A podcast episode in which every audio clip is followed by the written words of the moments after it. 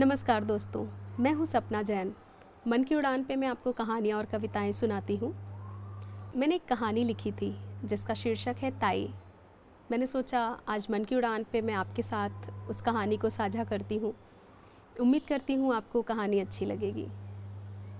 ताई, अब नहीं खेलूँगी मैं, मुझे जाना है। अच्छा बस एक और चांस। नहीं नहीं, आप फिर से जीत जाओगी और मैं फिर से हार जाऊँगी, मुझे पता है। इस बात पर ताई की वो जोरदार हँसी मुझे आज भी याद है। पंद्रह साल की लड़की से लेकर पैंतीस साल की महिला का मेरा ये सफ़र, लेकिन वो हँसी मैं आज भी नहीं भूली। हमेशा से सबसे ज़्यादा मज़ा ताई के पास आता था, क्योंकि वो खेलती थी हमारे साथ। जैसे ही स्कूल से आए और मौका पाकर भागे उनके पास, क्योंकि उनके घर और मेरे घर की दूरी इतनी थी नहीं। ताई बोलती बहुत कम थी, लेकिन ताश की क्वीन थी। कभी हारते हुए नहीं देखा। ताश के अलावा बहुत सारे गेम उनके पास रहते थे। लूडो, बिज़नेस, हाउजी और ताश की न जाने कितनी नई पुरानी गड्डियाँ। घर का सारा काम खुद ही करती थी नए नए पकवान भी बनाती थी। उसके बावजूद अपने शौक़ के लिए समय निकाल लेती थी। हाँ शौक़ ही तो था उनका खेलना। तभी तो मशगूल होकर खेलती थी हमारे साथ। मैं सोच ही रही थी, तभी दरवाजे की एक खटक ने मुझे पंद्रह साल की लड़की के ओहदे से निकाल कर पैंतीस साल की एक सभ्य पत्नी के रूप में लाकर खड़ा कर दिया।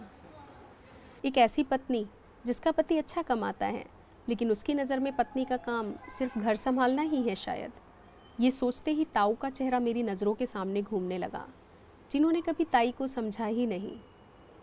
कहाँ खोई हो मैडम? आठ बज चुके हैं, ब्रेकफास्ट कहाँ है? बस अभी लाई। ये कहकर मैं किचन में चल दी। पति को नाश्ता देकर और उनका लंच टिफ़िन उनके हाथ में पकड़ाकर पति को विदा किया। दरवाज़ा बंद कर सोफे पर बैठ गई और सोचने लग गई कि एक पीढ़ी का अंतर है मुझमें और ताई में, लेकिन हालात तो वही हैं। ताई को ताऊ ने शायद कभी नहीं समझा, सिर्फ़ खाना पीना और सोना तक सीमित रहा उनके साथ। मेरी भी हालत तो वैसी ही है, खाना, पीना और सोना। पति का मतलब सिर्फ़ इस तक ही सीमित? जब ताई की वो यादें मन को परेशान करने लग गईं तो दवा की एक खुराक निकाली और गटक लिया पानी के साथ। इतने साल हो गए डिप्रेशन की दवा खाते हुए, लेकिन डिप्रेशन कम होने के बजाय बढ़ता ही जा रहा है। तभी मेरी आठ साल की बच्ची सुन्नी अपने कमरे से निकली। गुड मॉर्निंग मम्मा, गुड मॉर्निंग बेटा। उसने आकर मुझे हक किया, मम्मा, हम कहीं हॉलीडे पर नहीं जा रहे? नहीं बेटा, पापा बिज़ी है ना।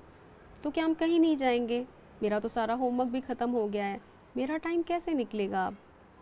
वो अपने सर पर हाथ रख कर बुझे मन से अपने कमरे की ओर बढ़ने लगी। तभी मैंने पीछे से बोला, आ जाओ सुन्नी कार्ड्स खेलते हैं। कार्ड्स पर मुझे तो खेलना भी नहीं आता। मैं सिखाऊँगी ना? इतना सुनते ही वो खुशी से उछल पड़ी और कमरे में ताश तलाशने भागी। इसके बाद न जाने कैसी एक खुशी ने मेरे अंदर जन्म लिया। ऐसी खुशी जो कोई भी दवा ला ही नहीं पाई। मुझे आज एहसास हुआ कि ताई ताश खेलने में मशगूल क्यों रहती थी।